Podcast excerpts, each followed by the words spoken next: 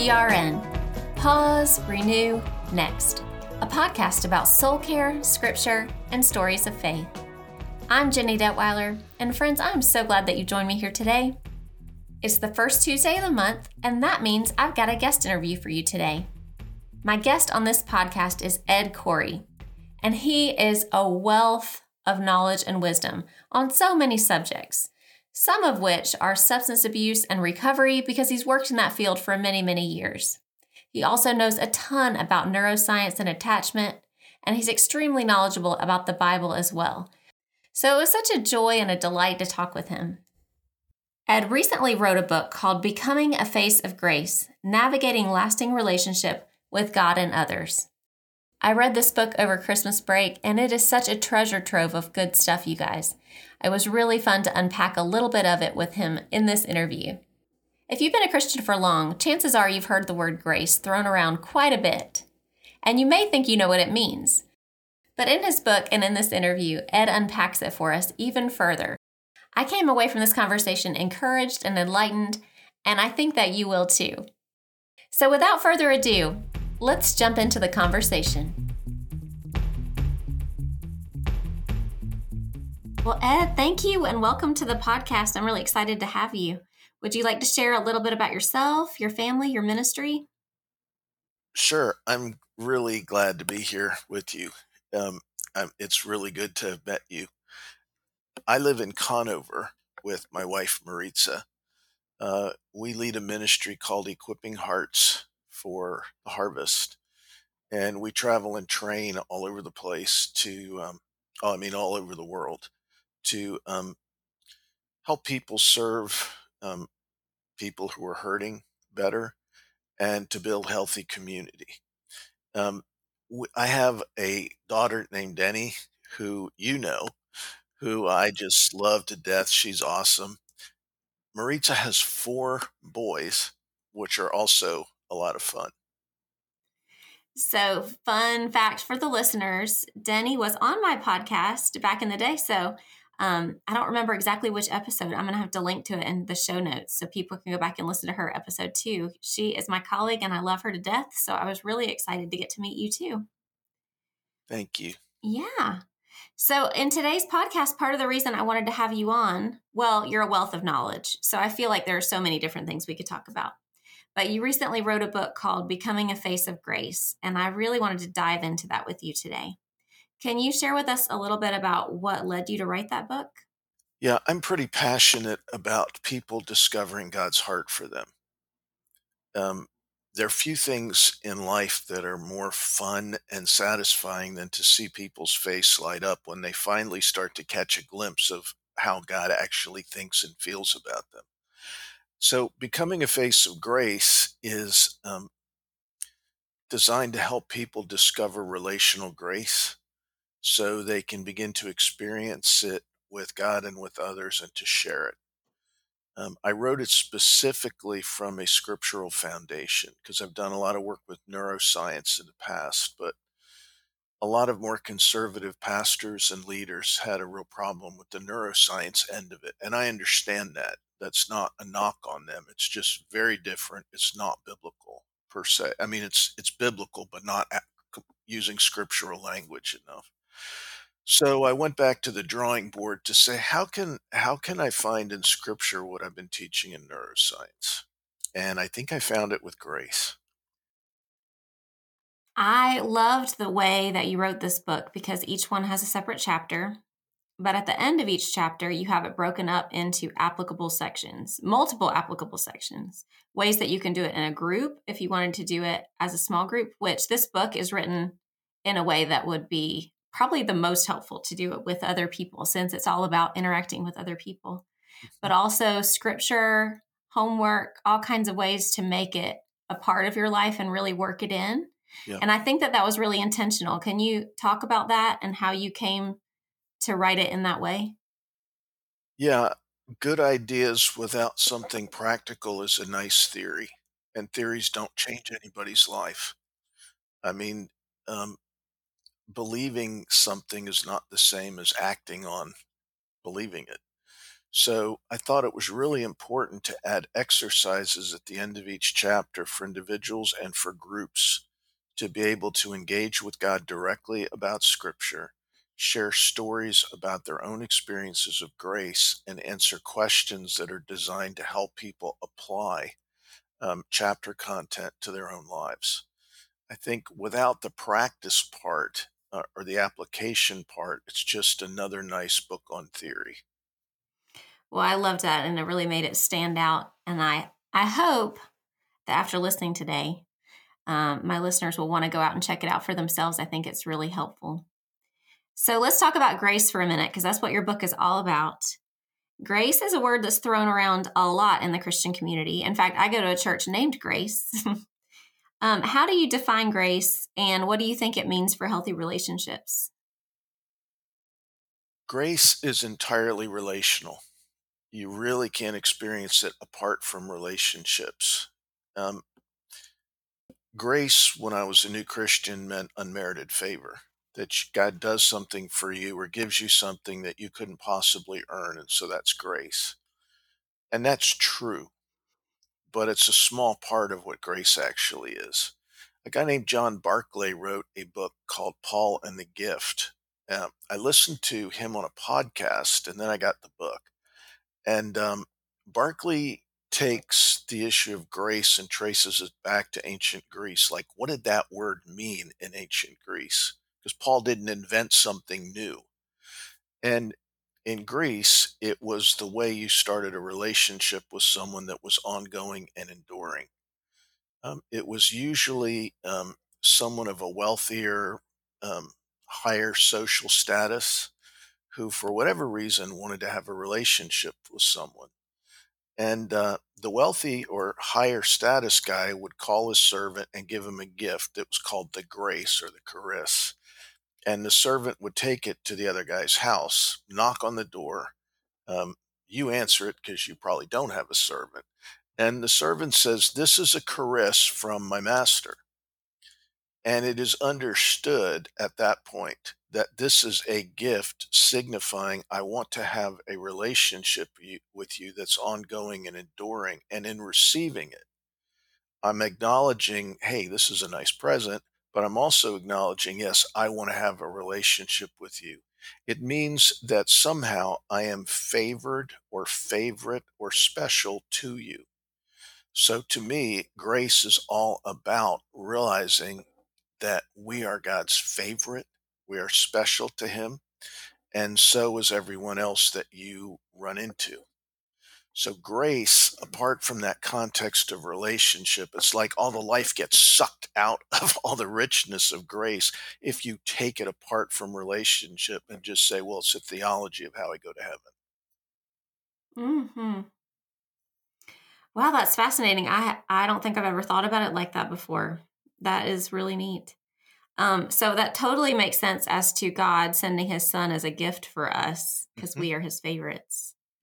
And what does that look like practically in the church as we are caring for each other? Mm-hmm. Because that's a lot of what your book is about too. I think God always expected that grace received is to be grace shared. Uh, you read the passage um, where Jesus said, "So you lend to others, and you think that's you know you think that's great. Um, and and actually, the the the wording in that passage is, um, um, what credit is that to you? You lend to those who can pay you back. So what credit is that to you? That's actually the word grace. Um, huh. And he, he goes through this whole list of things. You do this for people it'll pay you back, or do this thing that will do nice things for you. And he keeps saying, Where's the credit? That's great. Where's the grace in that? It's almost like Special and favorite is a gift we give each other in face to face interpersonal reactions. It's all about learning to see ourselves like God does and beginning to see everyone else like He does. It's an incredible gift. So that takes us to the neuroscience part because I like that part. and I totally think, as a Christian counselor, that they're not separate they are together because no it's the bible isn't written in neuroscience terms but romans 12 2 is really all about neuroscience and how we renew our minds well we know that that actually happens that our brains are plastic and they can be rewired. It's amazing. So I love how you weave themes of neuroscience and attachment into your writing. Mm-hmm. Can you share how secure grace based attachment to other humans and attachment to God, how that affects and changes us? Um, grace and joy are two forms of the same Greek word. So where you get grace, you will find high energy joy. Like it's when somebody treats me as special and favorite, my reaction is they're glad to be with me. This is awesome. It's amazing. And my brain recognizes that in 40 milliseconds, which is faster than conscious thought. Allan Schore is a neuroscientist who has written some really groundbreaking books. Um, he talks about joy experienced um, nonverbally and face to face nonverbal communication between moms and babies as the foundation for the development of a healthy brain. And the stronger and more secure that attachment is based on face to face nonverbal interactions in the first couple of years of life, that will tend to determine a, how well our brain functions for the rest of our life, but B, the kind of relationships we will form with God and others throughout our lifetime. Now, grace to me sort of precedes joy. It's like, why are you special and favorite? Because I see you as special and favorite. Um, why am I glad to be with you? Because you're special and favorite. So I think um, biblically, if you understand grace relationally, um, it's really designed to do for our brain exactly what God designed our brains to need. And uh, I think family and spiritual family need to be marked by the special and favorite thing.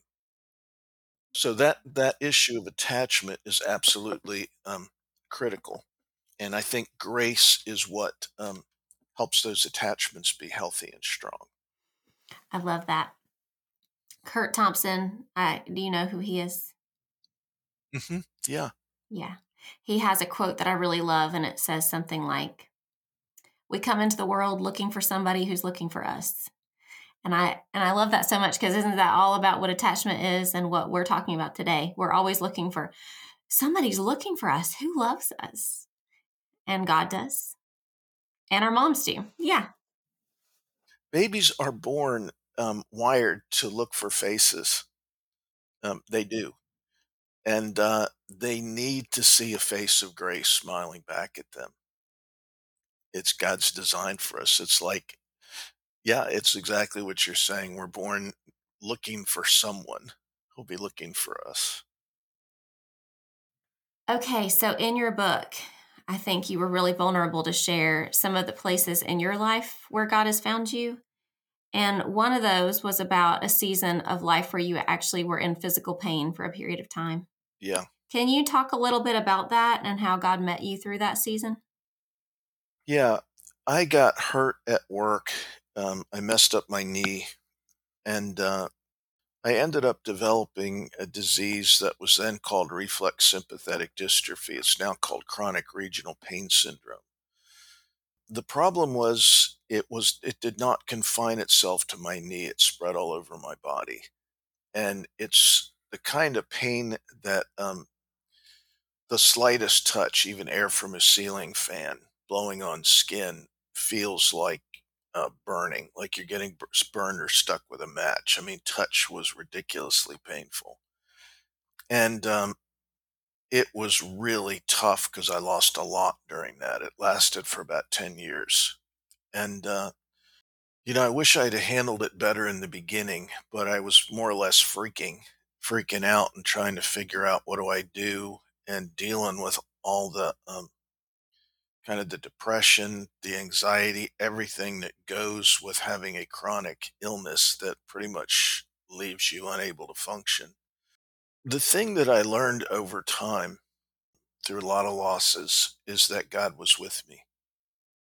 Um, apart from what I could do, um, apart from what I could produce, apart from what I could think. God's presence became very real and very strong to me.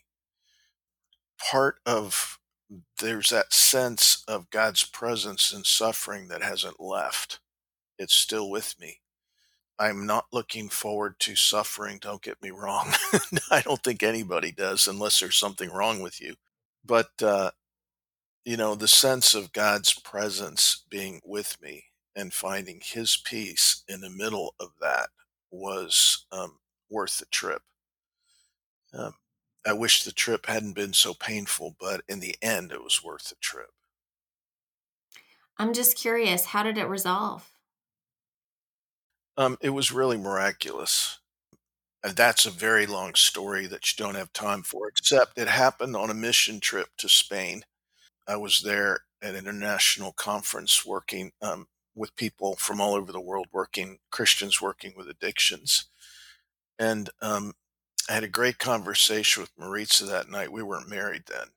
And she told me a couple things, and I thought she'd probably heard from God concerning my disease. She said, First, um, God wants to heal you. And I'm like, well, why would he want to do that? Because I've had so many people tell me, well, God wants to this and that and this and that, and nothing happened. So I said, so why, why is that? And she said, first, you have determined that no matter what shape you're in, you're going to do what God's called you to do for the rest of your life, which was true. And this was really the first conversation we'd had of any significance. I barely knew her. And the second thing she said is, the purpose God wanted to accomplish in you through this has been done.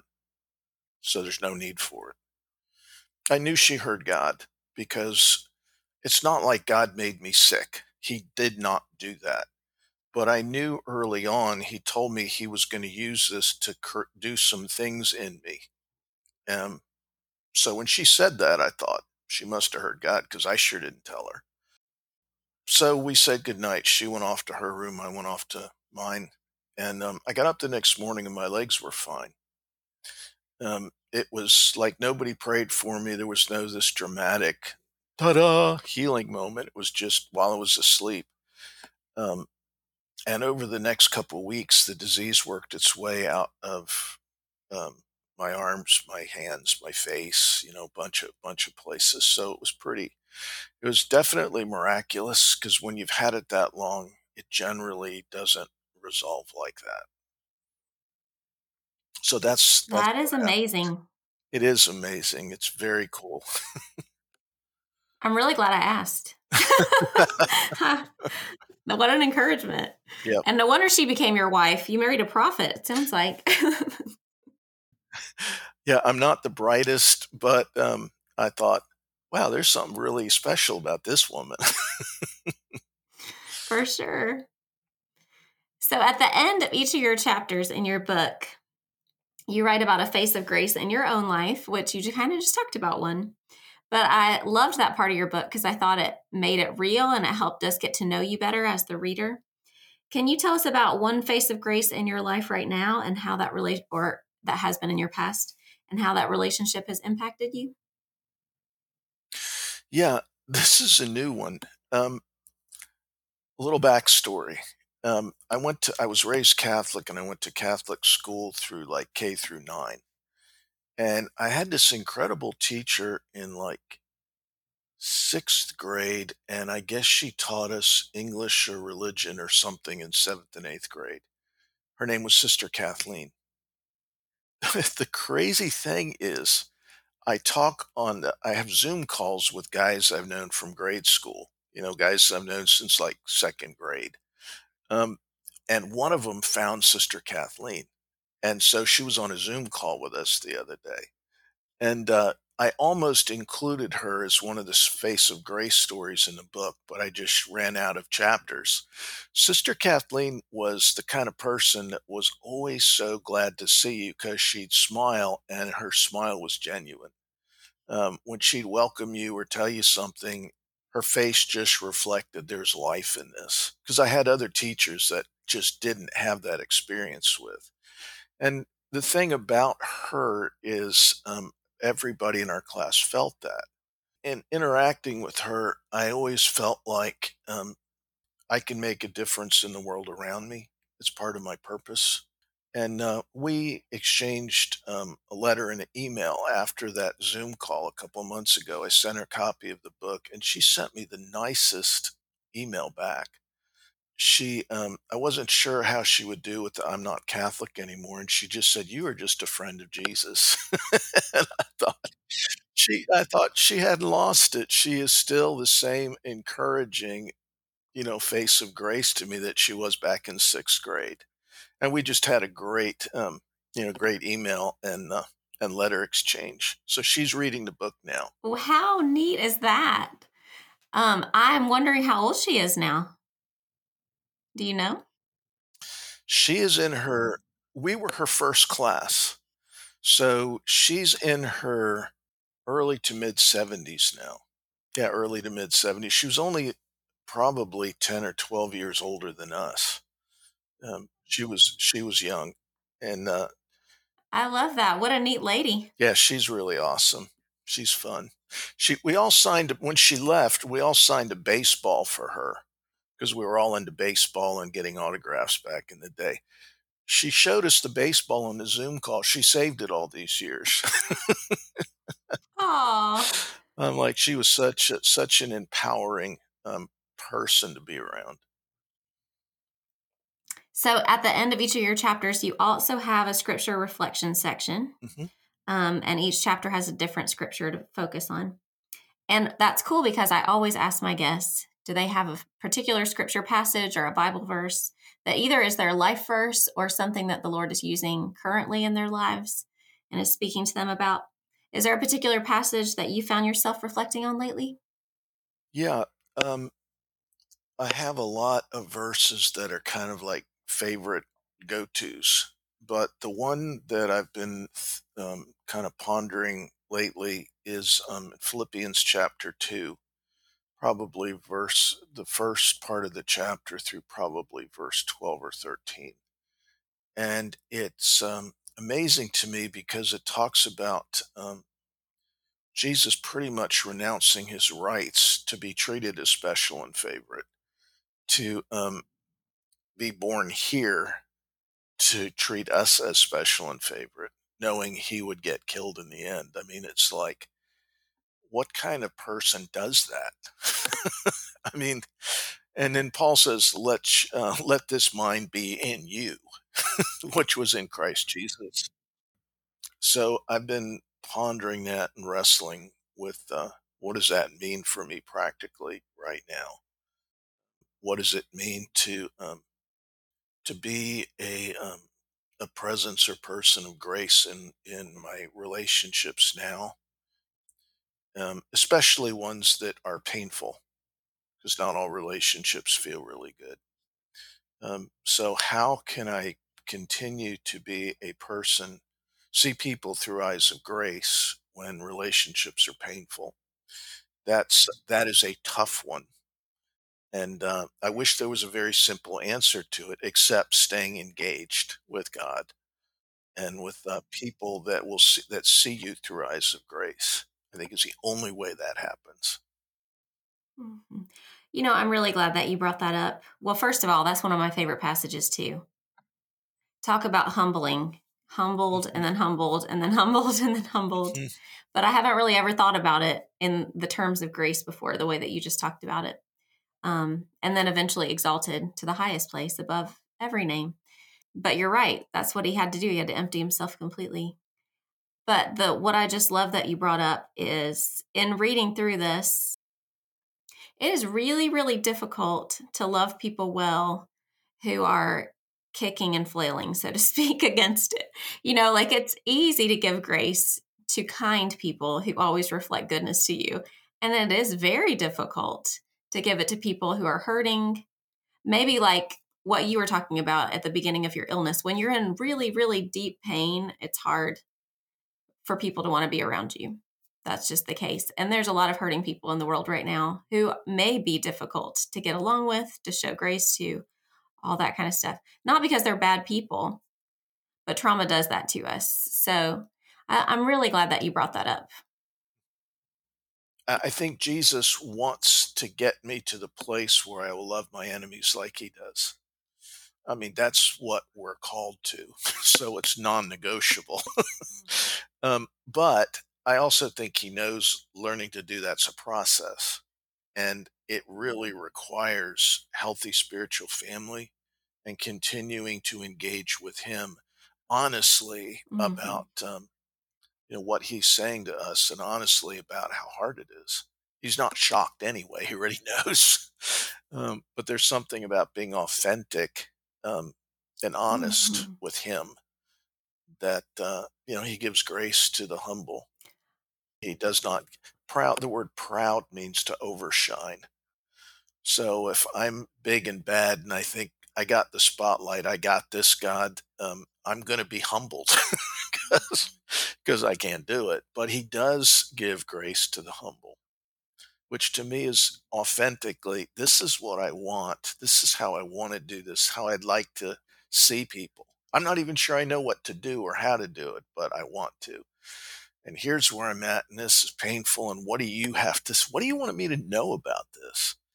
Um, I think he'll speak directly um, to us conversationally and through scripture Amen and amen. and through others. Yeah. Um, I have a couple more questions for you that I didn't really prepare you for. Um, but I know you've got some more I know you got some more writing in the works. Do you want to talk about that or is that a surprise? No, it's not a surprise. Um, I have the follow up to Becoming a Face of Grace ready to be released next month. It's called Beyond Becoming, um, a field guide to sustainable um, transformational community. And it's picking up where Face of Grace leaves off and saying, now, how do we do this in community? How can we create communities or small group communities where we can actually practice and live this out? The third book, which is now in typesetting, um, will come out in August. It's called The Weight of Leadership How Codependency and Misplaced Mercy Undermine Life and Ministry. And it's really a book about what does grace-based leadership versus fear-based leadership look like. And there's a fourth that I'm starting working on now. It is, you know, there's a lot of great literature on false self, and there's a lot of good neuroscience on attachment, and there's a lot of good stuff on addiction. But I want the working title for the fourth book is Attachment, Avatars, and Addiction Discovering the Real You. Um, I think it's really going to highlight why attachment is so central for um, healthy life and healthy relationships, and how um, strong attachment leads to a strong individual and group identity. Um, unhealthy attachments or malformed attachments lead to the creation of a false self. It's also where addictions thrive and flourish. So, exploring this issue of avatars or the image we project to other people, it's really a barrier that keeps us from recovery. And it's a barrier that keeps us from forming strong attachments. There's some really good new brain science. Um, my friend Jim is just working on about how the false self operates in the brain. And um, I think it's called over um, overcoming enemy mode in myself and others which is really how to stay out of this person as my enemy. Actually, there's no way to stay out, but once you get in it, what do you do? And he identifies three types of enemy modes that the brain will lock into. Jim and I are brothers from another mother. I mean, we are that close. Um, I'm I have weekly talks with him, and just batting around ideas um, is really helping me develop some of the fourth book. Well, I'm excited. Wow, there's a lot coming out. I could just jump into a whole different conversation about avatars because, you know, having worked with people with addictions, all the attachment stuff, I think I'm fascinated just to read about that part because there's a lot there. But avatars is a very interesting word given that most people now are spending so much time online and projecting an online image, which may or may not be exactly like their true self. So fascinating. I'm excited to read all those books. Yep. The false self is very much into image management. And if you hmm challenge it, the brain is highly reactive to challenges to status. Um, in 40 milliseconds, the brain will go into enemy mode if it thinks you're challenging its status. So the false self has a lot of very reactive um, defense systems to keep it locked into place, which is why it's so pernicious when you're working with addiction. Uh, and even if you're not working with addiction, I mean, it's this is who I am. Don't you tell me anything else. Um, yeah. Fascinating. Okay, so if my listeners want to go and learn more about you or find any of your resources, where are the best places for them to look? Um, there are two places. The first is our website, which is www.equippinghearts.com. We'll post um, all the information as the books are coming out and little, you know, reviews and whatnot of the books. Um, right now, Becoming a Face of Grace is available on Amazon in Kindle and in print. So going to Amazon and just Google, um, typing in um, Face of Grace or Ed Khouri, and the book will come up. And when the second and the third one are out, it'll they'll also be available on Amazon. Very good, and I will link to those in today's show notes too. So, is there anything you wanted to talk about that we didn't get a chance to? Gosh, um, there is so much to this. There's just so much, and uh, you know, the interesting thing about writing and being creative is that if I was going to write Face of Grace now, I'd add some things to it because, um, you know, which hopefully will come out in the in the book on attachment, avatars, and addiction.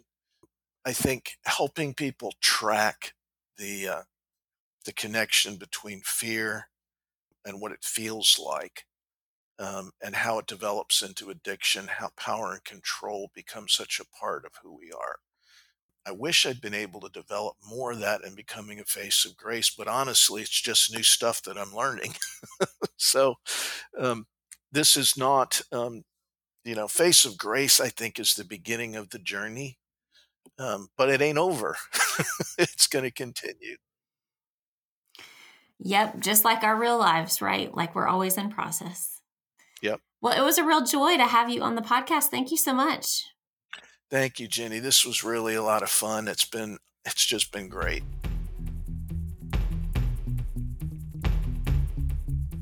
Thanks again, Ed, for being on the podcast. It was a real joy to get to unpack some of your book with you, and I can't wait for the next ones to come out. Friends, if you want to know more about the things that we talked about today, or if you'd like to read Ed's book, I will link to his website and where you can find his book on Amazon in today's show notes. Again, the name of his book is Becoming a Face of Grace Navigating Lasting Relationship with God and Others. Well, friends, if something resonated with you from today's interview, I would love to hear about it. You can leave a comment under today's show notes, or you can find me on Facebook at Pause Renew Next. You can also find me on Instagram or Twitter at Pause Renew Next as well. If you enjoy this podcast or you know somebody that it would encourage, I hope you'll pass it on. Word of mouth is my favorite, but I think sharing on social media is also a great way to spread the news. If you're not already subscribed on your favorite podcasting app, you can do that as well. Then you'll make sure not to miss even a single episode. Well, that is all for today's podcast. I'm Jenny Detweiler with PRN. Pause, renew, next. May you be encouraged on your journey with Jesus.